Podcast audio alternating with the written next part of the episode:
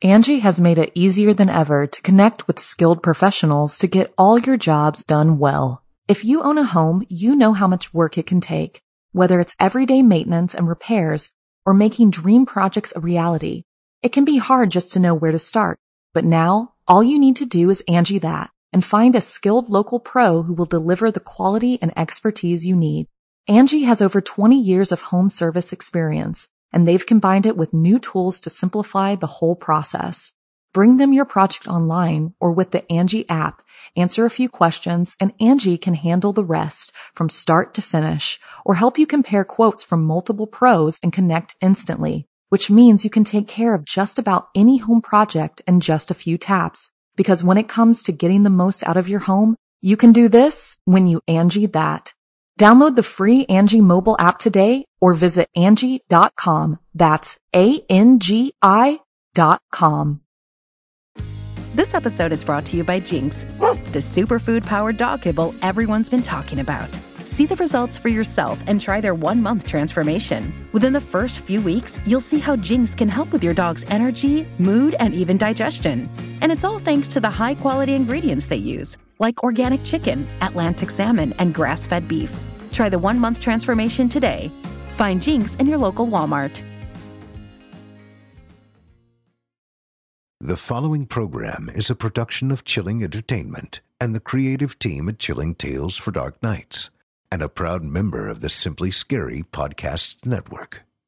Visit simply scary podcast dot com to learn more about this and our other weekly storytelling programs, and become a patron today to show your support and get instant access to our extensive archive of downloadable ad-free tales of terror. Thank you for listening, and enjoy the show.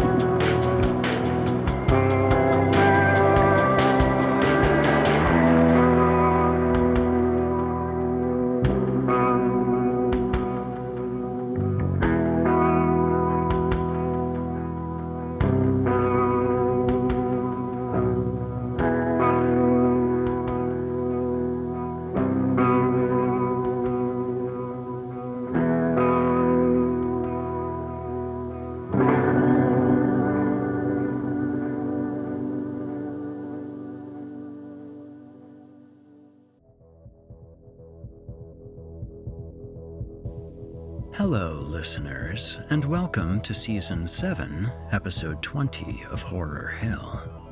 As always, I'm your host, Eric Peabody, and we've got a particularly vile double feature for you tonight.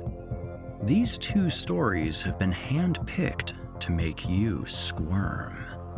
Last week, I mentioned how much I enjoy a despicable protagonist, and I'm doubling down on that sentiment this week. We'll begin with Mommy's Dearest by Paris Clark. Bethany is a young woman with a few problems. One is her young infant, Alex, who Bethany didn't exactly plan on. Another is an increasing addiction to heroin. This is a story with a few twists and turns, so I don't want to ruin it by telling you more. Suffice to say that this one ends up getting very ugly. Also, we have a special guest for this story. Melissa Medina will be joining me, who is playing two guest roles in this story. Following that, we'll conclude our evening with The Baseball by Taylor Anderson. This story could almost be seen as a picturesque encapsulation of traditional Americana. A man out for a walk with his loyal dog, reminiscing about his youth playing baseball. However, a story as straightforward as that would certainly never make it onto this program, so rest assured that things take a turn for the nightmarish. Disclaimer. Horror Hill is a horror anthology podcast bringing you scary stories from all corners of the internet and beyond. As such, certain stories include content that some listeners might find offensive. Specifically, today's stories include particularly disturbing material related to infants, parenthood, drug use, and violence against animals. Listener discretion is highly advised. And before we get started with everything, I wanted to make sure that you, yes, you, listener, aren't missing out on all of the dastardly delights that we have to offer. Horror Hill is one of several shows created by Chilling Entertainment, and if you find yourself jonesing for more each week, you might want to check out some of our other programs. Our other shows include Chilling Tales for Dark Nights, Drew Blood Dark Tales, Fear from the Heartland, hosted by Paul J. McSorley, and Scary Stories Told in the Dark, hosted by Otis Cheery. You can find all of these on YouTube and the podcast platform of your choice, or you can get ad-free versions by subscribing at the Chilling Tales for Dark Nights website. You're listening to the standard edition of this program. If you'd like to show your support and enjoy ad-free versions of this and hundreds of tales from our audio archives dating back to two thousand twelve, visit chilling tales for dark nights dot com and click Patrons in the upper menu to sign up today and get instant access. Did I mention they're ad-free? Thank you for your support.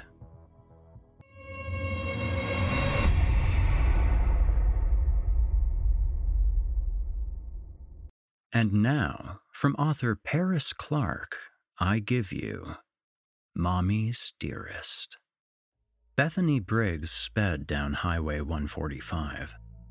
Her hands were shaking, and although the air conditioner in her ninety-six Honda Civic was working fan-fucking-tastically and was blowing its ass off, it wasn't doing jack shit to stop her from sweating. At this point, the only thing that would fix her problem was something to tie off with and a syringe.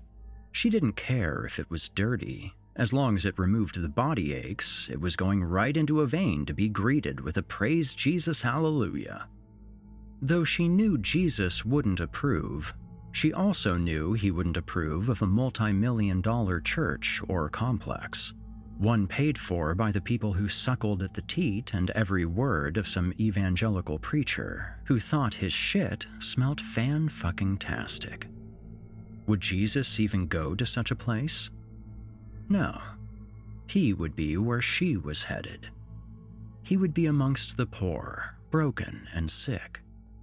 He would be in hospitals, in strung-out communities, and most likely in a third-world country purifying shit water, creating fish from rocks, or some other type of fan-fucking-tastic shit.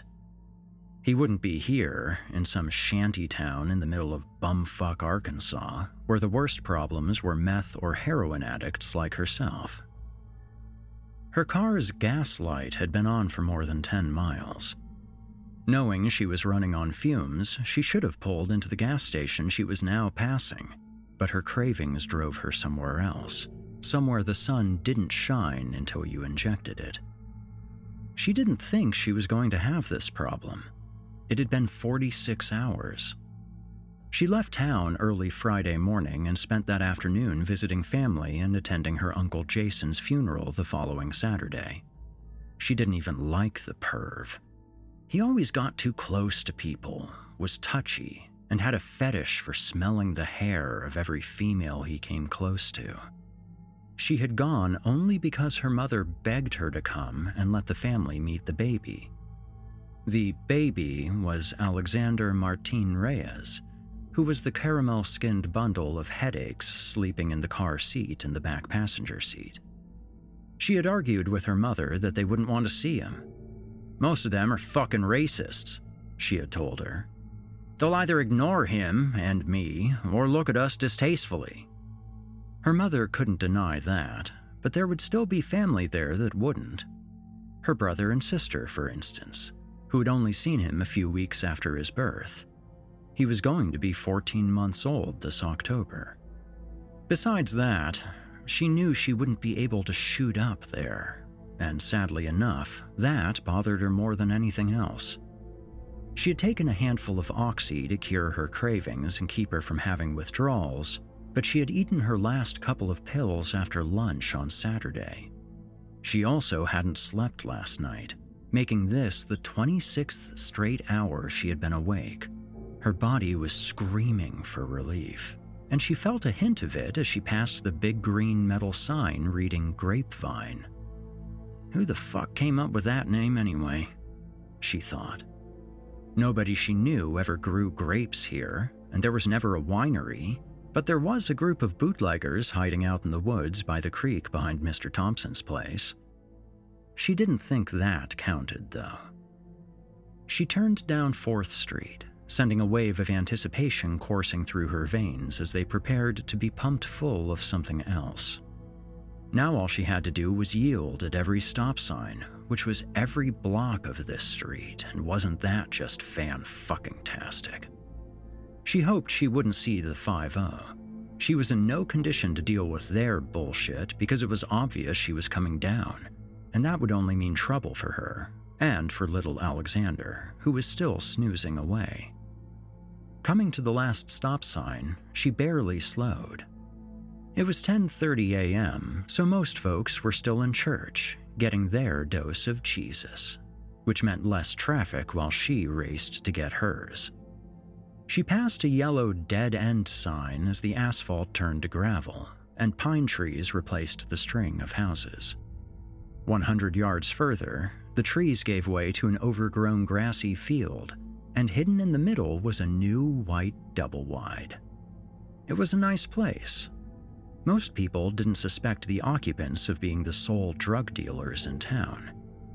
"That's why it's so nice," she thought. "They have to keep up appearances, though the yard could use mowing."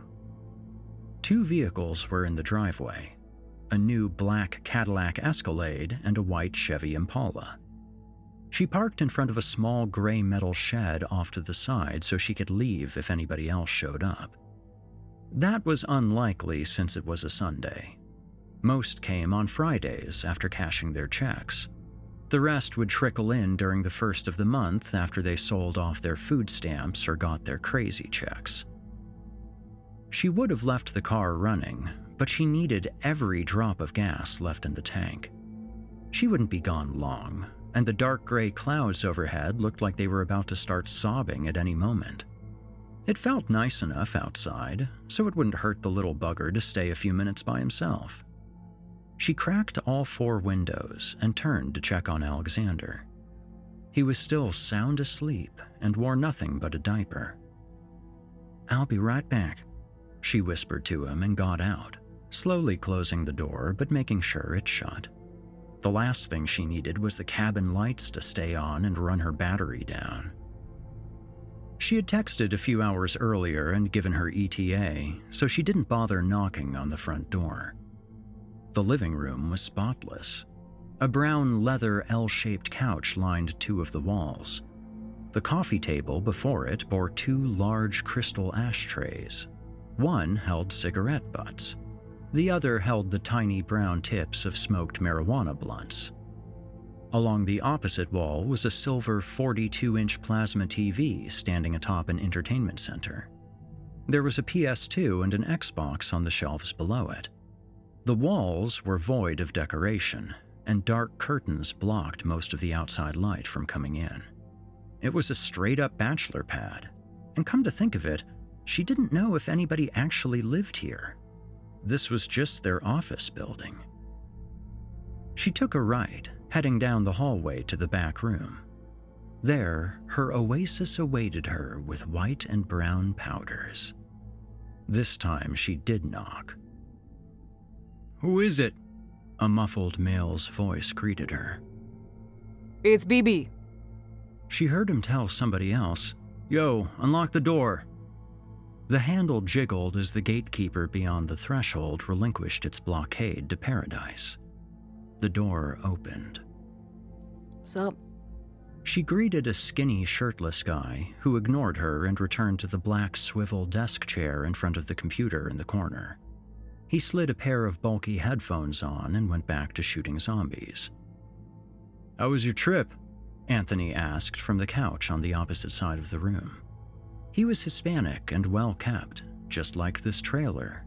He donned a fresh haircut, name-brand jeans, and a white t-shirt. A small gold chain hung from his neck, and small diamonds pierced his ears. All were undoubtedly real. He wasn't a user. He smoked a little pot once in a while, but that was it. He firmly believed in don't get high on your own supply and don't mix business with pleasure. If she had to guess, he was pretty professional for a small-town drug dealer. The woman in the light blue scrubs, Miss Margaret Delane, who lay passed out beside him, was not a believer in don't mix business with pleasure. If not for her, none of Anthony's clients would have had a reliable source of clean needles. Bethany wasn't sure if she was compensated with cash or drugs, but from what she was observing, it might have been a bit of both. She didn't have any evident track marks on her arms, so if she was a heavy user, then she was good at hiding it, just like herself. "You want to know how my trip went? Fucking terrible, that's how. Those pills only lasted a day. I had to leave at five this morning because I was starting to have withdrawals." "If you would have had more money, you would have had more pills." She pulled two folded one hundred dollar bills from the back pocket of her blue jean booty shorts. Not sure if you're allowed to call them such if the woman in question has no booty, but I digress. And slapped them down on the glass-topped coffee table in front of him. "Need a fresh needle and give me whatever that's worth. No, wait. Give me ten back. I need to get gas." He smiled. "Muy buena, chica." He sat up and opened the large wooden box that sat on the table. "So, who did you rob or screw?" "Nobody," she said sharply and sat down beside him. "My dad gave it to me. He always gives me money, tells me to buy diapers or whatever I need." He pulled out a small baggie containing a white powder, a hand torch, and a bent spoon. "Have one on the house. Looks like you need one," he urged her and took out a small bag of cotton balls, followed by an unopened syringe, which he handed to her directly. She knew she shouldn't. Alexander was in the car, and she needed to get home. He would be waking up soon and wanting something to eat or needing to be changed. Just a little bump, she thought. Just enough to ease these damn shakes. "You sure you want this much?" he asked her. "I shouldn't," she thought. "You don't need money for bills?" "Not as long as I keep getting child support from your cousin," she replied, keeping her eyes fixated on the white powder. "Plus, you know, I live in one of those government housing apartments on Lincoln. Add food stamps on top of that, along with the cash they pay me at the restaurant for waiting tables, and, yeah, I'm all good." "I really shouldn't," she thought. "Can't believe you let that dumb fuck knock you up." "People do stupid shit when they're high," she replied, and then thought, "Should I?" Anthony was nodding as he sifted through the box. "True that." "Yeah," she thought, and began to go through the motions, slowly and steadily to not spill anything. Once she had her concoction safely in her syringe, Anthony handed her an elastic band. She rejected it, slipped a foot out of one of her purple sandals, which she had bought from Wally World this past weekend, and leaned over. She normally injected into her groin because it was the least noticeable spot, but she didn't feel comfortable dropping her shorts here. Finding a vein was easy, and the relief was almost instant. It was like being transported into the sky by an angel, turning your entire body into a cloud. She sat the now empty syringe on the table and laid back. Fan-fucking-tastic. Off to La La Land she went. Angie has made it easier than ever to connect with skilled professionals to get all your jobs done well. If you own a home, you know how much work it can take, whether it's everyday maintenance and repairs or making dream projects a reality. It can be hard just to know where to start, but now all you need to do is Angie that and find a skilled local pro who will deliver the quality and expertise you need. Angie has over twenty years of home service experience, and they've combined it with new tools to simplify the whole process. Bring them your project online or with the Angie app, answer a few questions, and Angie can handle the rest from start to finish, or help you compare quotes from multiple pros and connect instantly, which means you can take care of just about any home project in just a few taps. Because when it comes to getting the most out of your home, you can do this when you Angie that. Download the free Angie mobile app today or visit Angie dot com. That's A N G I dot com. This episode is brought to you by Jinx, the superfood-powered dog kibble everyone's been talking about. See the results for yourself and try their one-month transformation. Within the first few weeks, you'll see how Jinx can help with your dog's energy, mood, and even digestion. And it's all thanks to the high-quality ingredients they use, like organic chicken, Atlantic salmon, and grass-fed beef. Try the one-month transformation today. Find Jinx in your local Walmart. Coming back around, Bethany sat up. The bag of euphoria she ordered sat on the table next to the syringe she had used and a twenty dollar bill.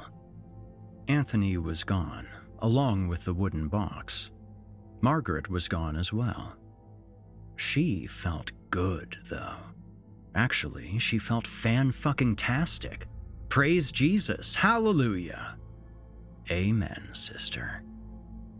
She could hear two guys shouting from the living room. One was yelling, "Run, you son of a bitch, run!" The other yelled in defiance, "No, no, no, no!" She gathered her stuff and headed out.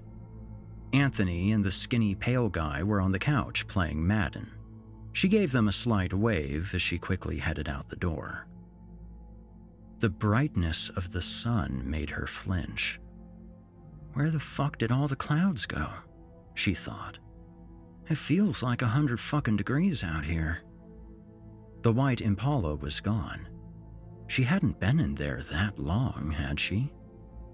She hurried to the back passenger door of her car. She had a bad feeling. Alexander wasn't crying. Maybe he was still asleep. She silently prayed to baby Jesus, teen Jesus, and adult Jesus that he was. Looking through the window, she saw no sweat on him. Maybe because she wasn't gone that long after all.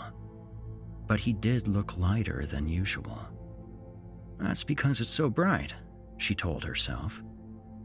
She opened the door and a wave of heat met her face. Turning his face towards her, she promptly stepped back and slammed the door closed. He had dead eyes. She began biting her nails and tapping her other hand against her thigh. She stared into the milky eyes as they stared back at her. This was not good. This was not fan-fucking-tastic. What had she done? But more importantly to her, what would she do now? She couldn't call the police, at least not out here. If she did, she would never be able to feed her hunger again, and she was damned if she was about to go through withdrawals again so soon. Fuck that. She could leave and go home and say she forgot about him. Then again, she thought that wouldn't work either. The cops would start asking questions, find out she was a junkie, and charge her with neglect and probably murder. She'd go to jail. She wouldn't have any way to feed her hunger that way, so withdrawals it would be. No, fuck that. But what if somebody took him? Stole him? Yeah. That could work. I, I don't know what happened, officer, she said to herself. He was there one moment, and the next he was gone. I was asleep when somebody broke in and took him. But where's there? Come on, Bethany, get your shit together. Where could this have happened? It would need to be somewhere local, but there isn't shit around here. It could happen at the house. I would just have to open a window. There are no cameras around any of the apartments, so yeah, this could work. But what the hell do I do with you? Bethany didn't know that detail yet, but she knew she needed to get out of there before one of them came out to see her looking like this. Getting in the car, she stuffed the drugs and syringe into her white faux leather purse sitting in the passenger seat, then turned the key she had left in the ignition. The radio showed three thirty. Hot air blew from the air vents. She rolled down all the windows, releasing the heat from the oven and the stench of Alexander's soiled diaper. What the fuck am I going to do with you? She thought. Coming to the end of the driveway, she stared at the back of the diamond-shaped dead-end sign.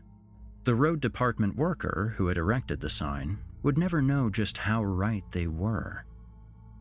What to do with you? She thought. The air was blowing cool now. Rolling up the windows, she put it in park and hid in the shade of the pine trees that rose above her. She had to figure out something before she left this place. She would prefer to bury him, but knew that was out of the question. She didn't have a shovel and wasn't going to go buy one or ask anybody for one. How would that look? Get a shovel and the next day my baby comes up missing? Fuck that. She had to dump him, but where? Dumpster, woods, river? Dumpster, but in broad daylight? Couldn't be the river. There'd be too many people enjoying their last day of freedom. She smacked the palm of her hand into her forehead. Why did she think she had to dump him right away? It would be better to do it at night anyway. Then she could put him in the river, just like baby Moses. It would be suspicious if she came home and somebody saw her without him in the first place. If she did it between two and four in the morning, then most people would be asleep and none the wiser. That would work, she thought. Turning onto Lincoln Street, she drove past a man who was cheerfully walking down the sidewalk while wearing a green and orange suit. He went unnoticed. She focused more on the neighborhood kids, playing in water sprinklers and inflatable kiddie pools. Too bad Alex would never be able to experience such enjoyments. Their mothers, who were all wearing bikinis, were laid out on lawn chairs. Their tanning lotion-coated skin shined. They were surely gossiping about some poor soul. As for their current flings, they were gathered around four circular grills, drinking beer and, from the looks of it, talking shit to one another. The black metal bar fence surrounding the small apartments made her feel like she was entering a small prison camp. She wondered if that was how things would eventually end. Her, behind bars. She smiled and waved as she passed them. They mostly ignored her. That was good. Parking in her assigned spot in front of her two-bedroom red brick apartment, she quickly got out and went around to get out the body. She undid the car seat and wrapped it in the light blue blanket lying in the back seat. She could feel its stiffness as she picked it up. She didn't bother to get anything else. She had to hide this thing. She flicked the light on in its room. The walls were light blue.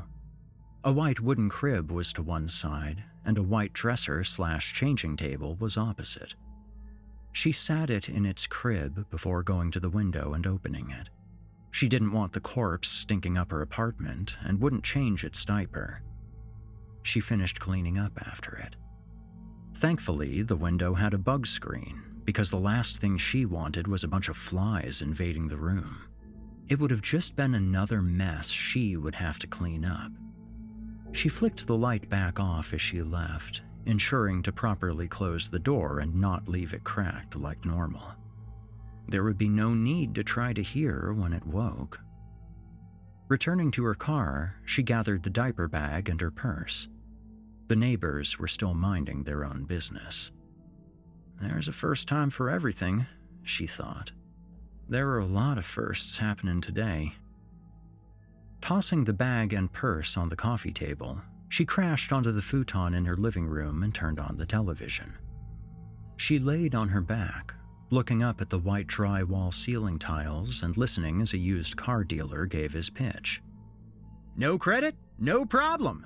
Come on down to Shelby's Motors, and with a few hundred bucks down, I'll have you driving off with your new car, truck, or S U V today. And that is a guarantee. Nothing is guaranteed, she thought. One would have guaranteed that any mother would cry if her child had died. But she hadn't, nor did she want to.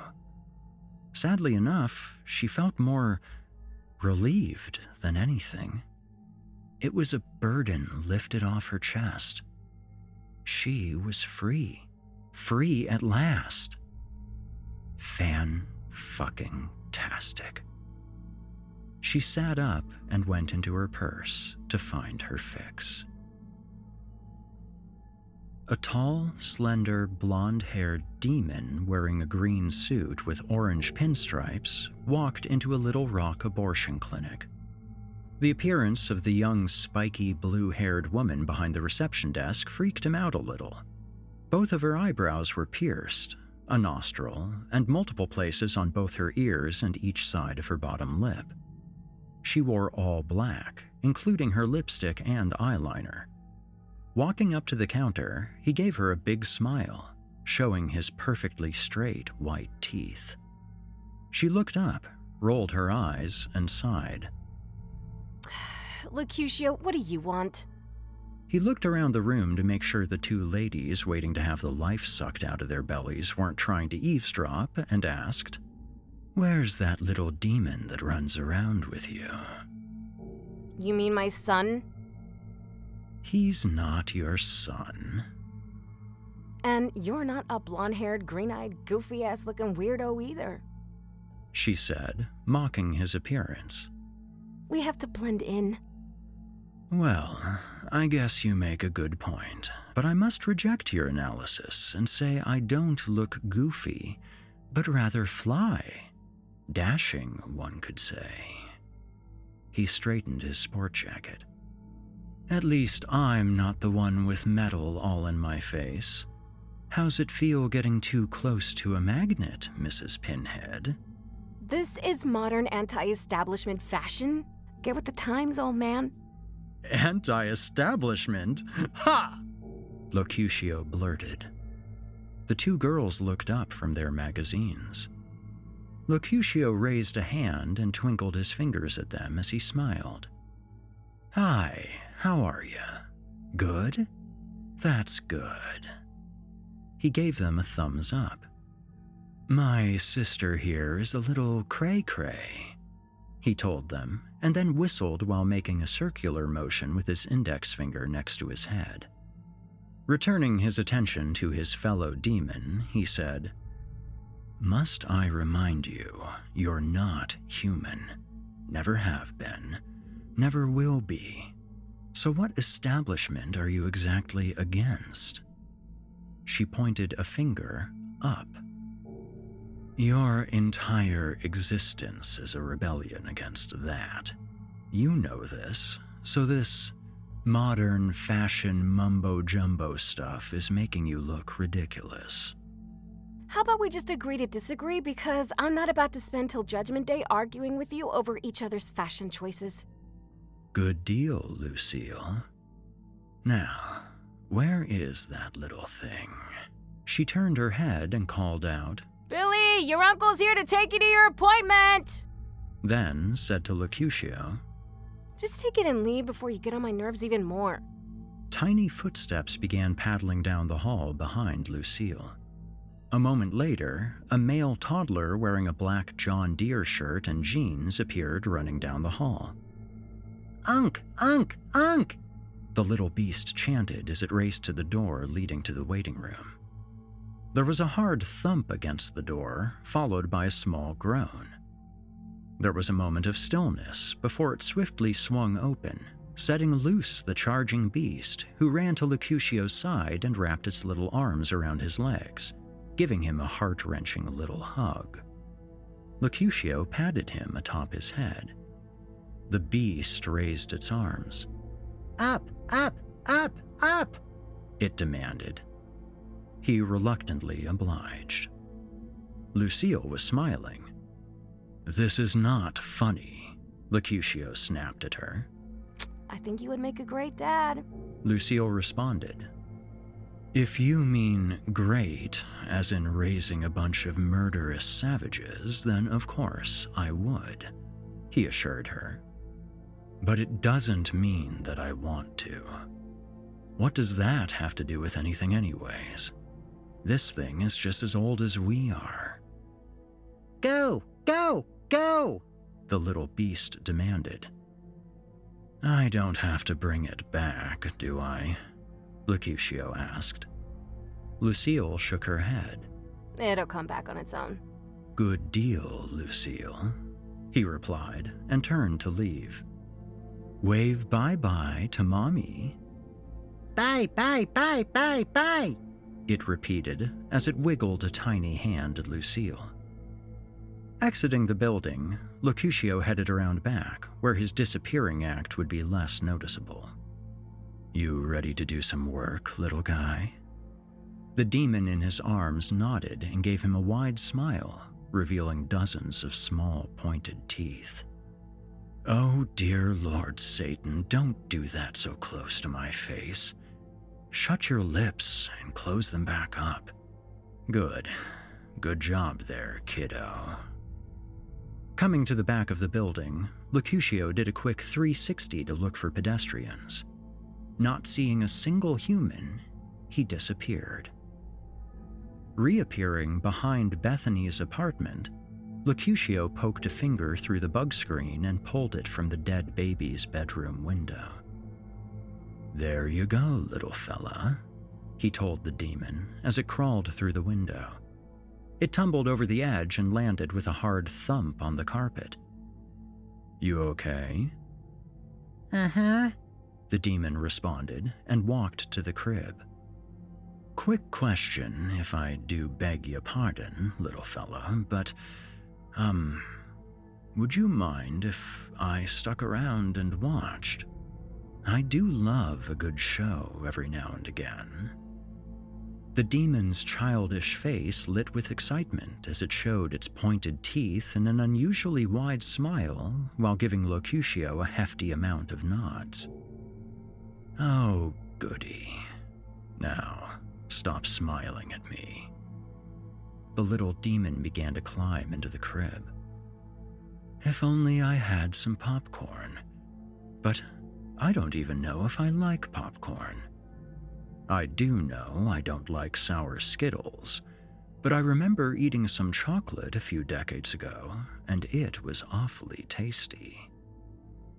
The demon pulled the blanket from the body, then removed its soiled diaper, throwing both to the floor.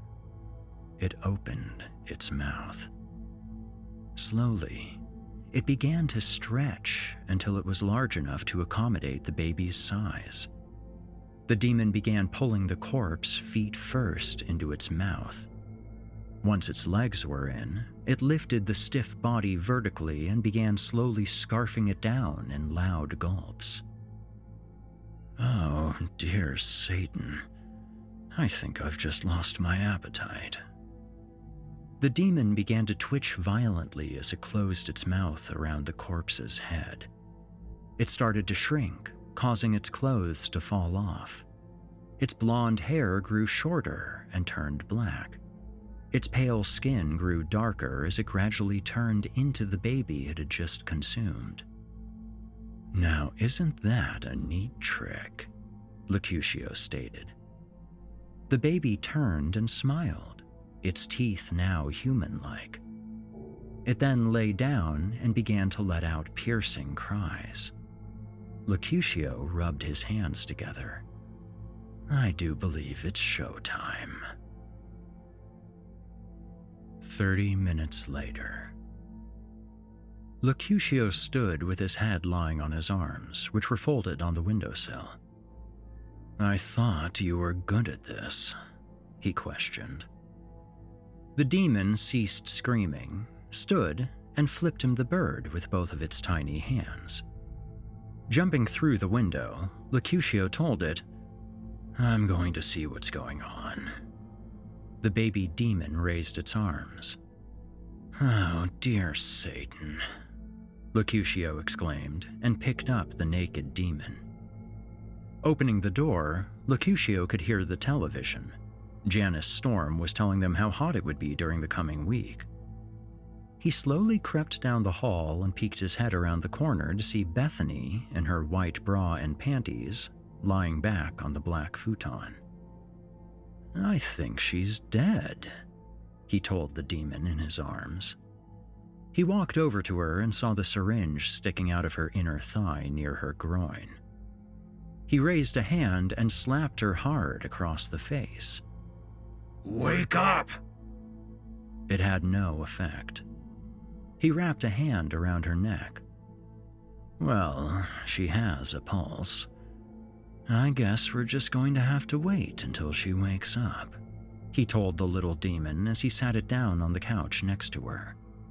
He grabbed the remote from the coffee table and handed it over. "Find something good to watch. I'm going to see if she has any popcorn." Bethany slowly began to come around.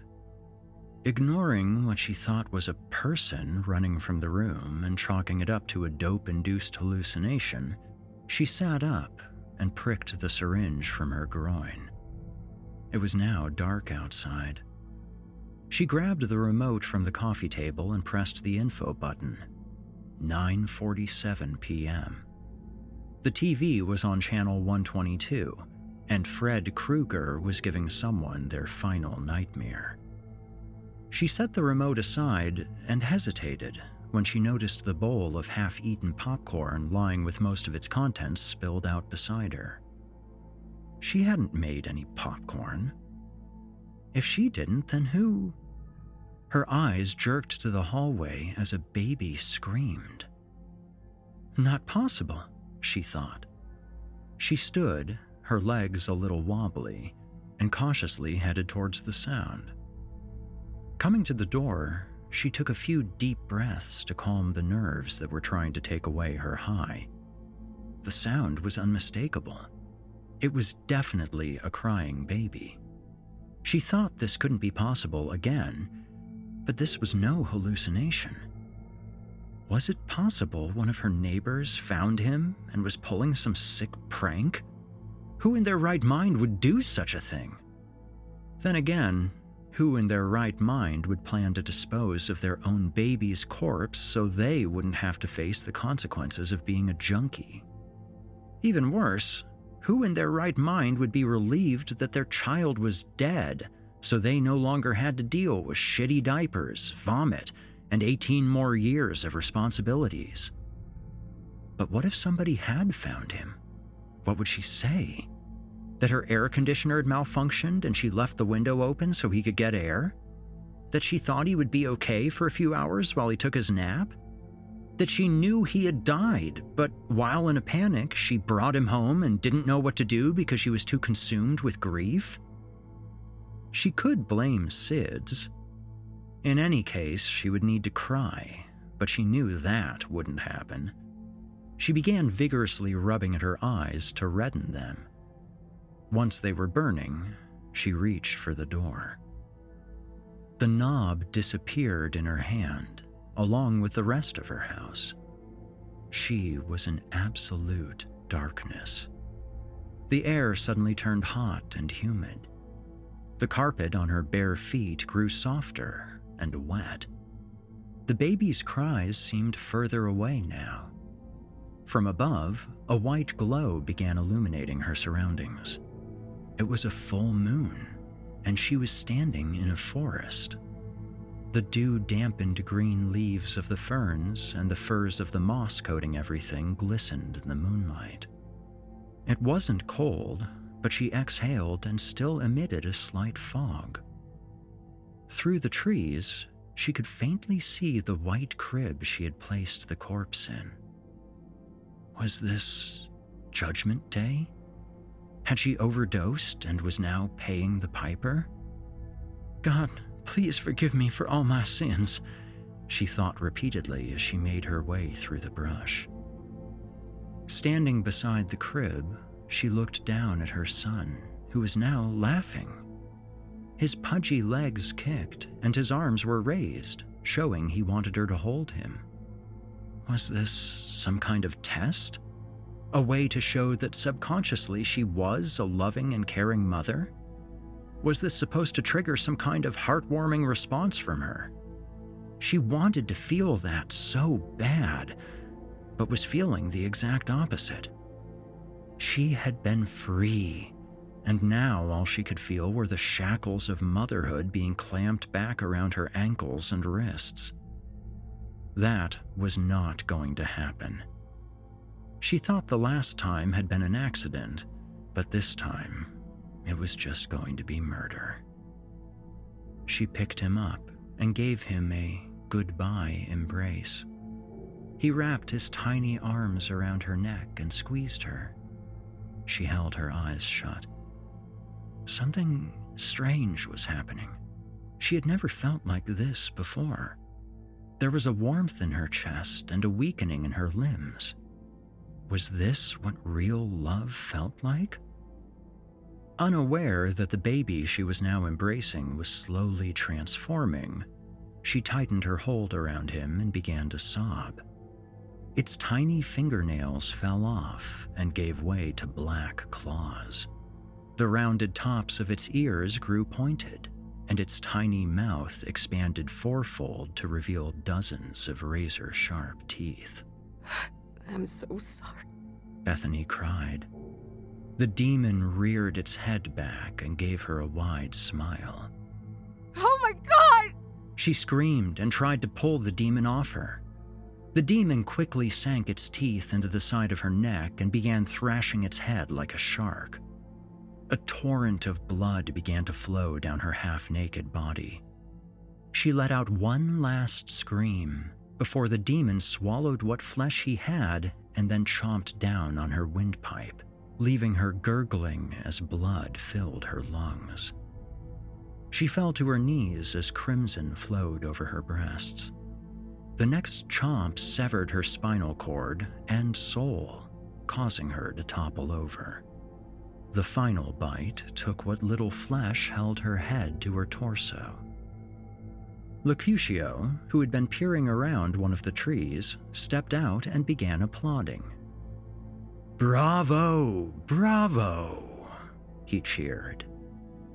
The demon stood, fully covered in blood, bowed, and then picked up his prize by its hair and held it high as it smiled in triumph.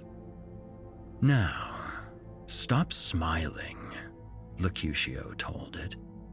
"You're giving me the creeps."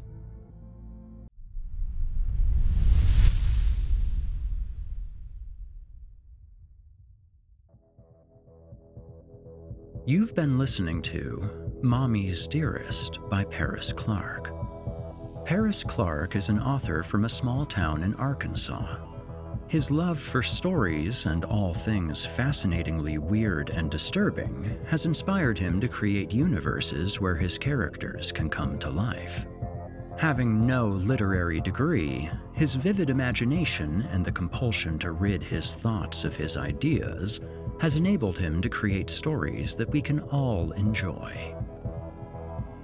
And now, for our final story of the evening, I present The Baseball by Taylor Anderson.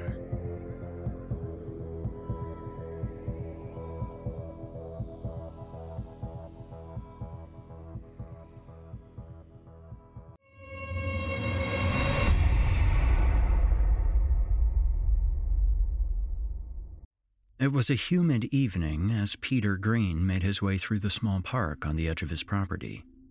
He walked at a steady pace, just slightly behind his wife's Labrador retriever, Lex, who was tugging frantically on the leash, needing to relieve himself on every tree that lined the shaded path.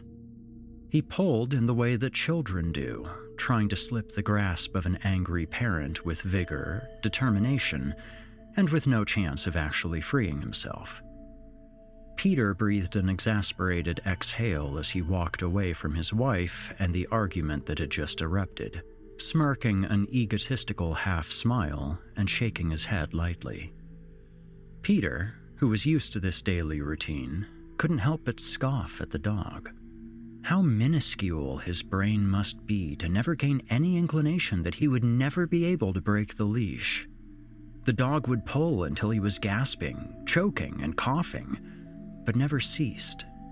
The two would play a never-ending game that always ended with Peter giving a hard yank on the dog's neck, Lex jerking back with a sharp cry, and Peter shoving a stiff knee into his hind legs.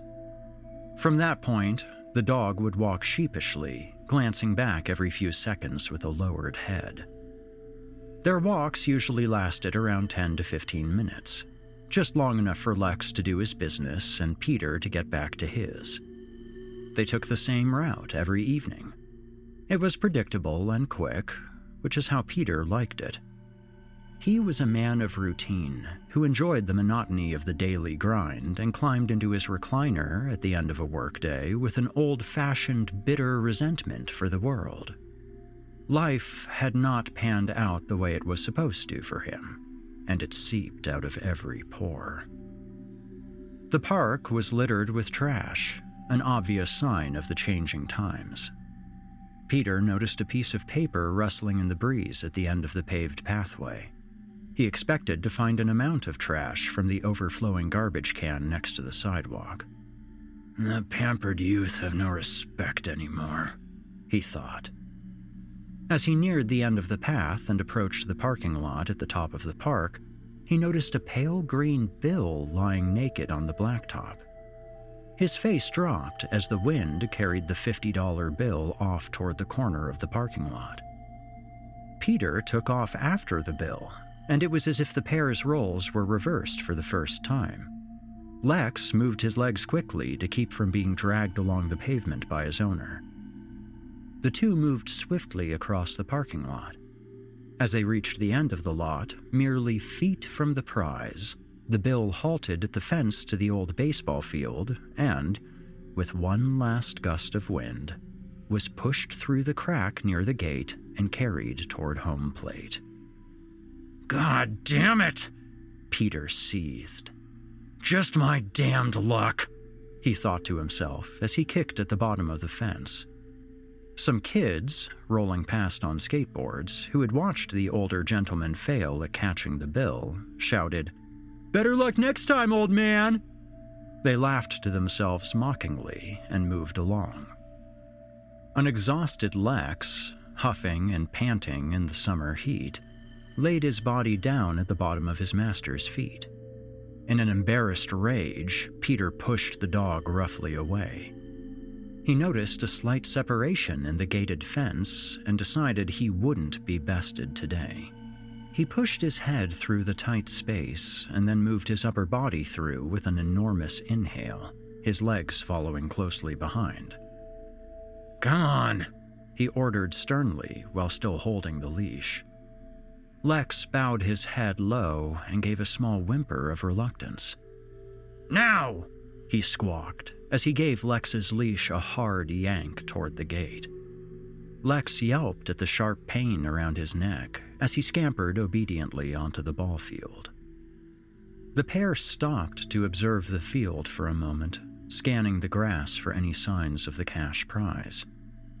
The area was overgrown and brown, as if it had been forgotten years prior. The sun's golden rays washed over the field, giving it an almost sepia tone. It was the golden hour of the evening, providing a picturesque lighting that would soon be followed by the cover of night. A light breeze pushed out a smell of mulch and leaves from the woods that lined the outskirts of the field.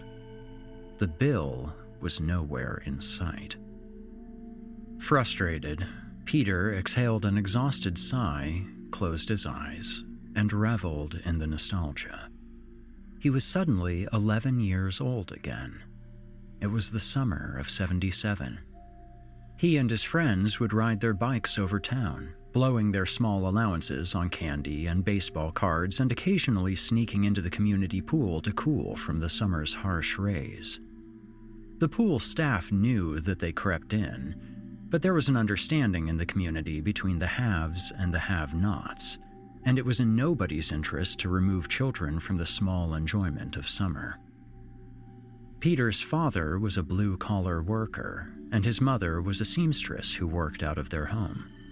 His parents worked hard to provide the little they could for their children. Though the family struggled, the children always got their two dollars a week allowance as long as they completed their chore list. Peter's parents thought it was very important to teach their children how to manage money at a young age, work for what they have, and take pride in it. With a low exhale, Peter was brought back to the present. He gazed down at his hand and twisted around the ring on his pinky finger. It was his championship ring from high school, from when his baseball team had won the state championship. Times sure had changed. He thought of his family back at home. His wife was not making dinner, but ordering pizza to be delivered while she scanned social media. His children were not doing chores or studying, but upstairs, playing video games on a console his wife had bought them recently just because. She didn't discuss it with him beforehand. This was how their marriage went. The family unit had disintegrated since he was a boy, or so he had witnessed in his own life. His wife never respected him enough to value his opinion on finances. His parents would sit down once a week to talk over finances and see what they could and could not afford that week. The only thing he and his wife did together every week, besides arguing, was watch a television show on Thursday nights. His parents had the kind of marriage he had hoped to have in his adult life, but couldn't seem to manage. The truth that resonated in his mind was that Peter was a pushover. When he and his wife met at nineteen, he thought she was the most beautiful woman he had ever seen. He gave her everything he had, time, money, and love.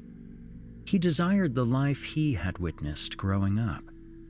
He wanted to be the strong man his father had always been, but his wife had been the strong, assertive one in the family. He was never the provider he had wanted to be. He was left a bitter, aging man who was powerless in his own home, and poor Lex took the brunt of that anger. Peter began walking around the field, starting at the gate he entered on the side of the right field. He and Lex walked across the center field, the dog still worn out and panting slightly. The dry grass crunched under their feet in the summer heat as they made their way around the field's perimeter. They walked firmly, as if they were the keepers of the field, guarding against unwelcome trespassers. They moved along the field in an eerie silence. There were no sounds of vehicles or children running in the adjacent park. The wind didn't even seem to be moving. It was still, almost as if time had stopped. Lex stopped on the leash without warning and let out a low growl. It started faintly at first, but then it started to get louder.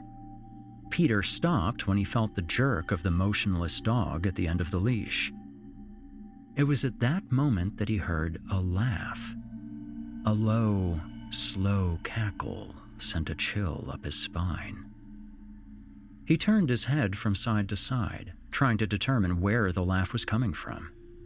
Was it a laugh at all? The wind seemed to pick back up and change directions every few seconds.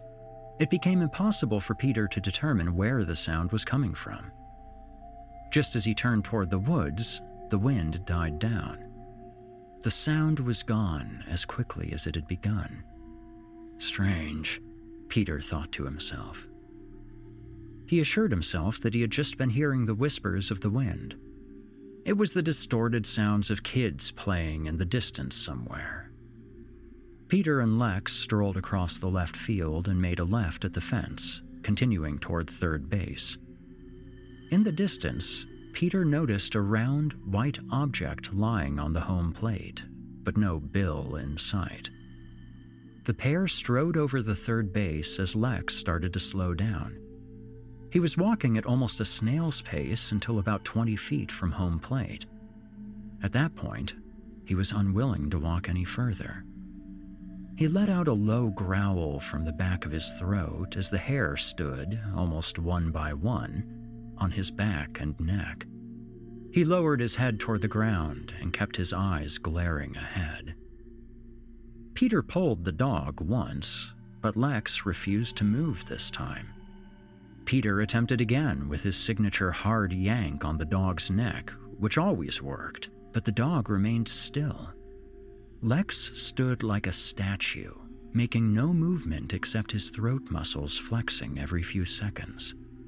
He continued to let out low, guttural, drawn-out growls toward the invisible demons he seemed to be battling ahead of him. Peter grabbed the scruff of the dog's neck firmly in an attempt to pull him along. As soon as he grasped the dog's fur, Lex snapped his head around and snapped his teeth at Peter's calloused hand. The dog did not connect with the skin, rather his top teeth clacked against the sharp teeth of his bottom jaw. It was not an attack, it was a warning to his master. Peter drew his hand back with a stunned expression on his face. Lex had never snapped at anyone before. Peter's astonishment turned to anger, and he raised his hand up over his head, rearing his arm back so far that his shoulder blades were almost meeting in the middle. Without hesitation, his ego guided his hand down toward the Labrador.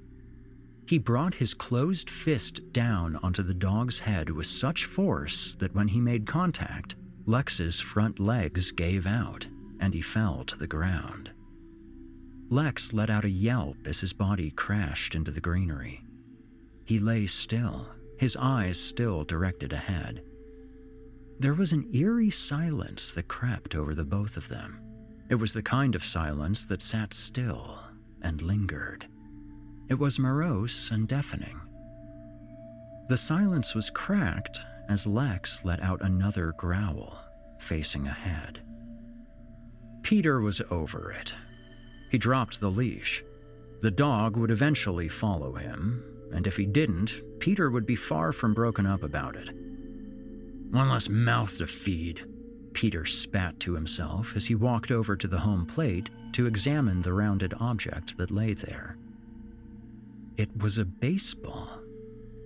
Peter picked up the ball in his hand and ran his finger over the red stitching of the leather. The ball was beat up and frayed, the white now a dull beige. The cuts in the ball ran like canyons across the canvas. As he turned the ball over in his hand, he noticed an indentation in the leather. The number thirteen jumped out at him. It seemed to have been scratched deeply into the ball, with a familiar brownish hue to it. Peter ran his fingers over the number as if they were Braille and his only way of fully understanding the characters. He let his eyes linger on the ball. A chill ran up his spine, onto the back of his neck, and into every follicle on his scalp. Every piece of hair felt like it was standing on end, almost stinging as if to remind him to breathe. He exhaled a long, deep gust of air, still looking at the ball perplexedly. "Lucky number thirteen, Peter said out loud to himself. He was shaken out of his trance by an aggressive bark from his companion lying nearby. It was unlike any noise he had ever heard from the dog in the decade they had been together. This was not a warning, as the other growls had been.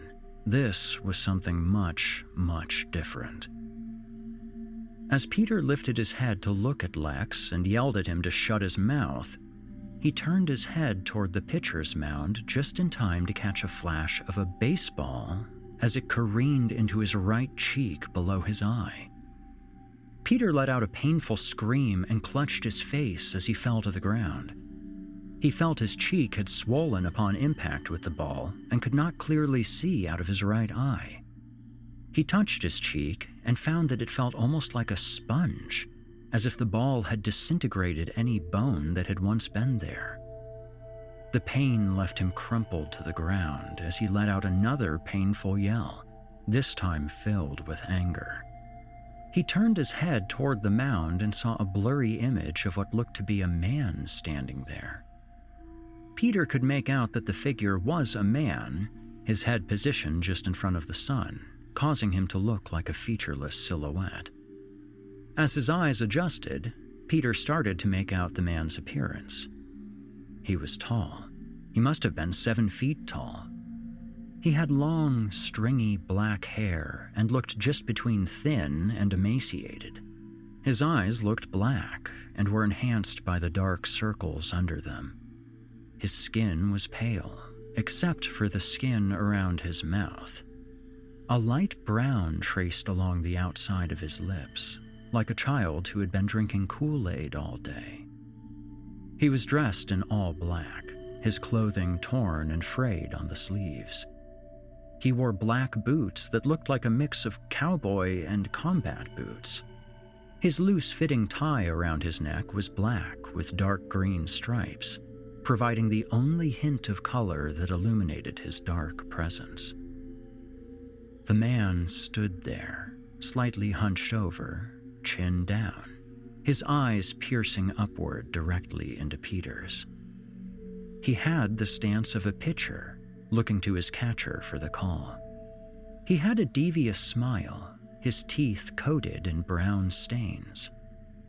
He smiled as Peter stared him down in anger. The man on the mound watched as the other man's face turned from anger to fear. This was what he came for. Watching their faces overturn as they came to terms with the very real danger they were in. He watched the light drain from Peter's eyes with a calm delight. As Peter opened his mouth to scream, the man rushed him from the mound, the smile still on his face. The way he covered the ground between them, it was almost as if his legs were six feet long. He seemed to get to Peter in as little as three strides. As Peter flipped to his back to defend himself, he saw the man more clearly. His face looked almost animated and inhuman. Peter's hands shot out in front of him instinctively to protect his face as the man jumped on top of him. He straddled him, grabbed both of Peter's wrists with one of his enormous hands, and pinned his arms above his head. He was extremely thin, but he sat like a boulder on top of Peter's abdomen. He was impossibly heavy for his appearance. He smiled and peered down at a helpless Peter kicking his legs beneath him. About twenty feet away, Lex had stopped barking and lay with his head on the ground, gazing curiously at the scene that was unfolding. "Get off! Help! Get the fuck off me!" Peter screamed as the man continued to gaze down at him. Peter tried to move his arms, to no avail. He noticed the man's teeth were rough, thin, jagged, and impossibly everywhere. They looked like rusted nails stuck haphazardly into different parts of his gums. Something was very wrong. He must have had over a hundred teeth in his mouth, if you could call them that. They were all jutting out in different directions, like an oral wood chipper. "What do you want?" Peter cried out. The man gazed down at Peter below him and smiled his jagged teeth at him. He leaned down very slowly, closer to Peter's face, until he was almost nose to nose with him. His noxious breath enveloped Peter, and as small traces of drool started to drip from the corners of his mouth, the man stated firmly, "Better." In an instant, the man grabbed the baseball lying next to them in his oversized palm and brought the ball down onto the front of Peter's forehead in a windmill motion. There was no crunching noise, as one might come to expect with the cracking and caving in of a skull. Instead, It sounded almost like the dropping of an orange onto the floor. It was a low, muffled sound, followed by Peter's small gurgle and groan. The man reared back and hit him with the ball again, and again, and again. The blows became wild and animalistic as the man repeatedly started pounding the ball into the same spot on Peter's forehead, as wheezes and gasps escaped the broken man's body. The figure let out a series of guttural grunts every time he made contact with the lifeless man below him. The grunts turned to laughs, and in a short time, the man was laughing hysterically as his brutality continued. Blood and bits of bone now coated the man's hand and ball. As quickly as the beating had begun, the man stopped swinging his fist. He sat still on top of the now faceless body, peering down at the crater he had created. He exhaled and released the ball to the ground. It rolled slowly away, with small splatters of deepening red staining the surface. The man's hand had been so large that the baseball remained mostly untainted, having been enclosed almost entirely in his palm. The man snapped his head down quickly, about six inches from where his victim's face used to be, and forced out a hard, maniacal laugh. It was as if he was trying to laugh and scream simultaneously. He wanted his victim, even in death, to know just how much he had enjoyed himself.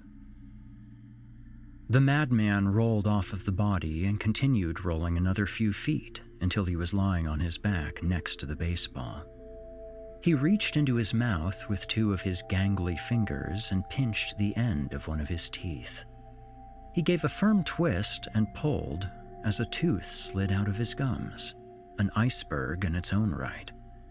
Two-thirds of his tooth had been hiding below his red gums. The tooth in his hand was now about five inches long. He grabbed the ball next to him and fondled it lightly in his hand. He sat up and moved on his knees toward the body nearby. He moved his hand toward the pulpy mess he had created and coated the end of the tooth in the crimson liquid now covering the surface of the home plate. The blood-drenched tooth met the soft white leather of the baseball. He moved the tooth strategically over the surface of the ball. He dipped the tooth in the blood one more time and continued his work with precision. When he was finished, he held the ball in front of his face and observed fourteen. The man was stirred by an uncharacteristically strong exhale from Lex, who was still lying idly by. The man smiled, and without hesitation, he snapped his teeth around the right forearm of the lifeless body. Blood instantly coated the man's lips and mouth. He began tearing into the flesh, biting until he hit the bone. He easily snapped through the bone with one hard clench of his jaw. He shook his head from side to side until the hand no longer belonged to Peter. He picked up the detached hand and slipped the wrist into his jacket sleeve, the way that kids do with props on Halloween just before they shake hands with the unsuspecting grandparents. He walked over to Lex, who was now standing at attention, his hair back on end. His head was lowered, but his low growl was much more muffled than it had been before. The man reached toward the dog with a hand that had caused him pain not more than ten minutes ago. Lex snapped his teeth into the hand and started to shake it. The man let go of the hand and smiled. Lex shook the hand back and forth with a growl. He looked up at the man again and then ran toward the gate he had entered through, hand still in his mouth. The dog stopped just before exiting the field, looked back toward the man, and then disappeared. The man folded his hands in front of him as he watched the dog scamper off, a calm smile plastered on his face. He turned and walked back toward home plate. He bent down, grabbed one of the legs, started dragging the body behind him, and headed off toward center field. He tossed the ball up and down in his other hand. He whistled a nursery rhyme-like tune that floated over the dimming field, providing a sense of closure to this expiring summer's day. He dragged the body all the way to the fence in the center field. He turned back toward the field, reared his arm back, and threw the ball as far as he could toward the infield. The ball rolled to a stop, the blood now drying and changing from a deep red to an unappealing brown. The man lifted the body over his shoulder with ease as he climbed over the fence and strode into the woods, still whistling the melodic tune. Back at Peter's home, Holly Green looked at the clock on her phone. eight thirty-one p.m. This was about the time of night when Lex would be curled up on the floor next to her recliner, ready to go to bed but not quite ready to go alone. He had the same routine every night. He was as predictable as her husband. As she silently laughed in her head at this observation, she realized that they had been gone for over an hour on their walk. "I'm probably still being a baby about it," she thought, as she recalled their argument earlier in the evening. Holly got up and looked out the window at the park across the street. It was around dusk. The streetlights had just turned on in the park. They gleamed down on the cement path, not providing much assistance, as the walkway was still mostly visible in the quickly diminishing sunlight. They seemed to be more of a beacon, advising the wandering youth that darkness was rapidly approaching and it was about time to head home. She stood, looking out the window with her arms folded over her chest for almost ten minutes. She wasn't really looking at anything in particular, just watching the evening turn to darkness. She gently rubbed her arms as a chill from the A C washed over her. Holly made her way toward the back door. As she walked out the doorframe and into the backyard, she felt the warmth of the summer air hit her skin. Fireflies were illuminating the grass-covered yard, floating about like the ashes of a campfire, seemingly aimless and without purpose. She inhaled deeply and took in her garden's smell that lined the garage's walkway. It felt like the quintessential summer evening. Holly was suddenly shaken by the slight jingle of the chain-link fence that sat adjacent to the garage at the end of the yard. She squinted her eyes to take a look, but could not make anything out in the darkness. The jingle came again, but still she could not see anything in the blanket of black stretched out toward the end of the property. She walked back to the door she had just come through, reached inside, and flipped the switch to the floodlights overhead. The yard and garage were instantly bathed in light. The chain-link gate rattled again as Holly turned her attention to the sound. She strained her eyes to make out the source of the clanging metal. She saw, through the links in the fence, her dog lying down, his back turned to her. "Lex!" she hollered, feeling confused. He didn't move.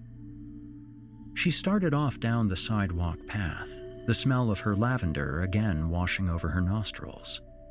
As she got closer to the gate, she noticed that Lex's leash was still attached to his collar.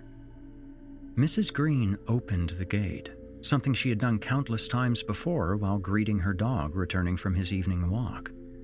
She was his human of choice, and he would, without fail, pummel her with licks and nips whenever he was reacquainted with her. This evening, though, Lex did not turn to greet her. She picked up the end of the leash and gave a slight tug. "Come on, sweetheart," she cooed. He snapped his head around as if he was startled to see her there. He wagged his tail and just gazed upon her for a moment before turning away and bowing his head back toward the grass. "Lex, you're filthy," she stated, noticing the discoloration that covered his snout and chest. "Come on," she pleaded as she pulled again on the leash. Lex bent his head down again and turned to walk into the yard. It took a few moments for Holly to register what she was seeing. before her heart almost leapt out of her chest. What the fuck? She thought as her head raced. She threw the gate open and ran into the alley behind the garage. Peter, she yelled, as if calling a child home for supper. Peter, she screamed again, this time with more panic settling into her voice. She dipped her hand into her back pocket and grabbed her phone as she immediately dialed nine one one. What's going on, Mom? Came a voice from the back door as her eldest son breezed into the backyard. Holly's face dropped. Go back inside, Troy, she urged as she started back toward the house. Troy looked at her with concern and confusion. Come on, boy, Troy insisted as he called to Lex, who was about halfway across the yard from him at that point.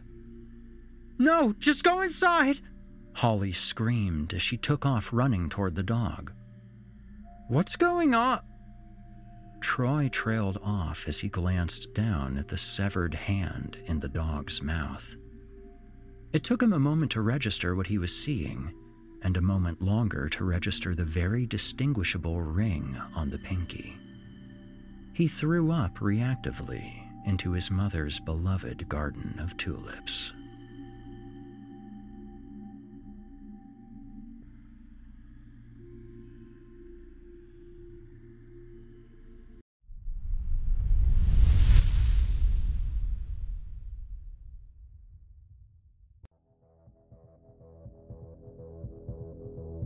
You've been listening to The Baseball by Taylor Anderson. Well, folks, that concludes our program this evening, but don't worry. I'll be back next week for more chilling tales to keep you shivering in your boots. Also, I wanted to let you know that I and the rest of the Horror Hill team are cooking up some fun things for the rest of the year. We'll have more info soon, but until then, listeners, stay spooky. If you enjoyed what you've heard on today's program, please take a moment to stop by our iTunes page or wherever else you listen to your favorite podcasts and leave us a five-star review and a kind word. It makes a huge difference and would mean a lot to me.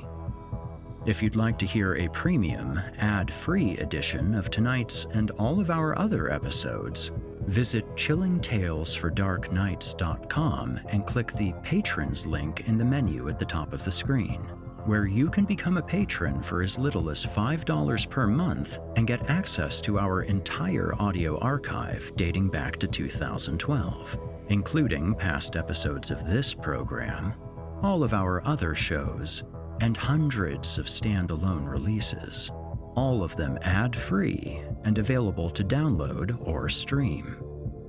Thanks so much for your time and for giving our sponsors a try today. When you support our sponsors, you help support this show, and that means a lot to me. If you happen to use Facebook, Twitter, Instagram, or YouTube, you can follow and subscribe to Chilling Tales for Dark Nights there, where you'll get all of our latest updates and new releases, and have the chance to interact with us each and every week. As for me personally, you can find me on Facebook, Twitter, and YouTube, username Viking Guitar, and also on Instagram as Viking Guitar Productions. Until next week, listener, when we meet up once again atop the Horror Hill for yet another Dance with Darkness, I bid you good night. Sleep tight, listener, and if you hear scratching at your door, don't open it. The darkness may have found you, but it's up to you to let it in. You've been listening to the Horror Hill Podcast, a production of Chilling Entertainment and the creative team at Chilling Tales for Dark Nights, and a proud member of the Simply Scary Podcast Network. Visit simply scary podcast dot com today to learn more about our network and our other amazing storytelling programs. Tonight's episode was hosted by, and its featured tale performed by, yours truly, Eric Peabody. Selected stories have been adapted with the kind permission of their respective authors. Original music provided by Nikki McSorley and Eric Peabody. Finalization by Craig Groshek and S K. Brown. Got a terrifying tale of your own that you'd like performed? I take submissions. Email it to us today at submissions at simply scary podcast dot com to have your work considered for future production. If you enjoyed what you heard on tonight's program and are joining us on your favorite podcast app, please subscribe to us to make sure you never miss an episode and leave us a five-star review and a kind word. Your feedback means a lot to me. You can also follow Chilling Tales for Dark Nights and yours truly on social media to connect anytime and get the latest updates on this and our other programs. If you're listening on the Chilling Tales for Dark Nights YouTube channel, do us a favor and hit the subscribe button and the bell notification icon as well to get more spooky tales from me and the crew and another episode of this program each and every week. And don't forget to hit the thumbs up button to let us know how we're doing and leave us a kind comment. Lastly, don't forget to visit us at chilling tales for dark nights dot com and consider supporting the team by becoming a patron. In addition to helping us out, you'll get exclusive access to our audio archives and ad-free downloads of all of your favorite stories, including those you've heard on this program. As for me, you can hear more of my work on the Chilling Tales for Dark Nights podcast. However, I will be back next week with more terrifying tales to keep you up all night. If darkness is what you're after, listener, your search is over. Yet, let it be known, you haven't found the darkness. The darkness has found you.